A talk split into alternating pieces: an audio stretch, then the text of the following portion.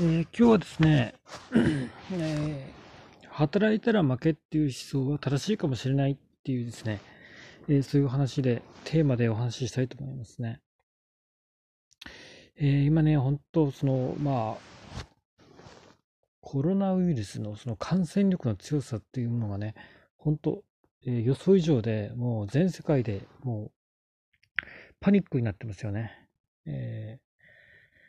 まあ、現在ではもう世界中でも拡大していて、もう、まだあの、一段一段落ついてないというか、そんな感じですよね。日本でももう、あの、もう自粛とか、あの、そう、もうほとんどもう引きこもりの生活をしているのがほとんどで、えもともと引きこもりの人にとっては、まあ、あんまり苦痛じないと思うんですね。まあ、つまり、もともと働いてない人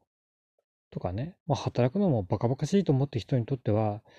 まあ、やっぱりそういう生活をこれまですることについてはね、まあ、後ろめたい部分はあるわけですよね。今、世間的になる。でも今はもうみんな引きこもりじゃないですか。だから、もう全然ね、あの、もう堂々と引きこもりできるわけですよね。となってくると、このコロナによる、その、えー、なんていうか、今の自粛がですね、自粛生活が、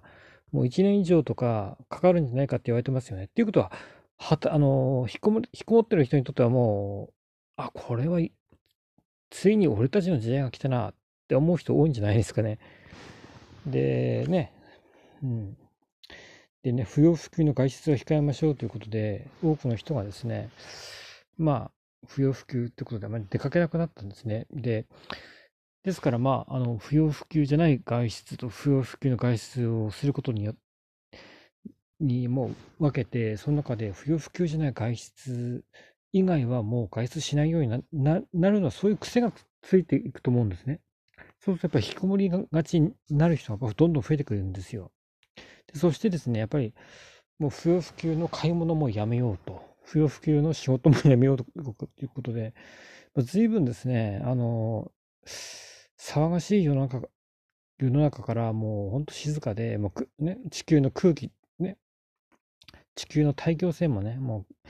あの、よ、汚れてるんですけど、地球上の空気も、それも綺麗になってて、私はこれはね、あの、この新型コロナウイルスの、まあ、出来事なんですけど、本当に悪いことなのかと思ってね、うん。私にとっては、まあなんか、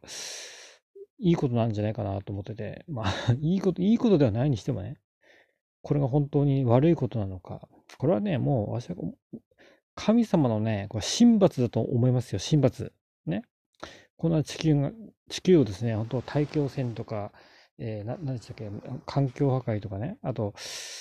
貧富の格差も激しいでしょ？で、もう、そういうものにね、もう、でね、あの、もう、で、もう、お金持ちの、もう国がね、あの、とんでもない高いビルのタワーを立ててね、これが繁栄の象徴だっていう、これがまるでね、あの旧約聖書のバベロの塔を思い出す、思い出すね、思い思い出すんですけど、もうこれに対してですね、もう、えー、も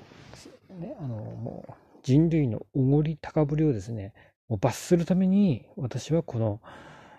新型コロナウイルスが発生したんじゃないかと思ってますよ。でね、まあ、政府も、特に日本政府も無能ですよね。マスク2倍配ったりして。でもね、アメリカとかね、イギリスも一気にやややれることやってるように見えるけど、結局、アメリカ、イギリス、フランス、ドイツかもそうですけど、頑張って、頑張って、頑張ってる、頑張ってないにしろ、とにかくもう死者の数とか、もう感染者の数が多いわけです。むしろ日本より多いんですね。日本なんかもう、あれだけ、もう、ろくに対策やってないんだけど、やっぱり死んでる人少ないんで、まあやっぱり、まあなんていうか、うん、これはやっぱりね、本当神罰というほかないとも思いますね。でね、もうこれ日本はね、もう消費税、消費増税もありますからね、10%。で、今度10万円給付はあるわけですよね。でもね、消費税10%やっぱ厳しいんで、これどんどん倒産が増えます働かない人が増えるんですよ。だから、働かない人が増えますから、働いたら負けっていう思想もですね、どんどん受け入れられるようになってくると思いますね。加えてですね、あの AI による、あの、淘汰、ね、AI による仕事が、AI によってね、今やってる仕事が奪われる人もどんどん増えますからね。うん。まあ、ですからもう働け、働こうと思って働かない人、働かないことが珍しくなくなるようになるんじゃないですかね。つまり、働かないことが、働けないこととかね、そういうのがね、あの、非難されたり、馬鹿にされたり、これね、怒られたり、そういうことがだんだんなくなっていくっていうか、うん。まあ、ベーシックインカム的な発想もですね、どんどん、あの、広まってくると思うんですね。あの、それとですね、もともともう、あれですよね、もう、あの、インセンティブの低下っていうのもあると思うんですよ。つまり、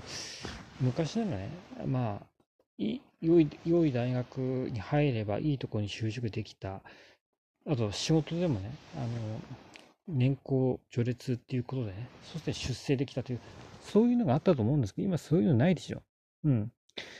で、それがなくなってきて、それでもまあそういう、なくなってきたんだけど、まあ人々の頭の中ではそういうのが昭和の成功体験という幻想ですよね。抜抜けれないんで、し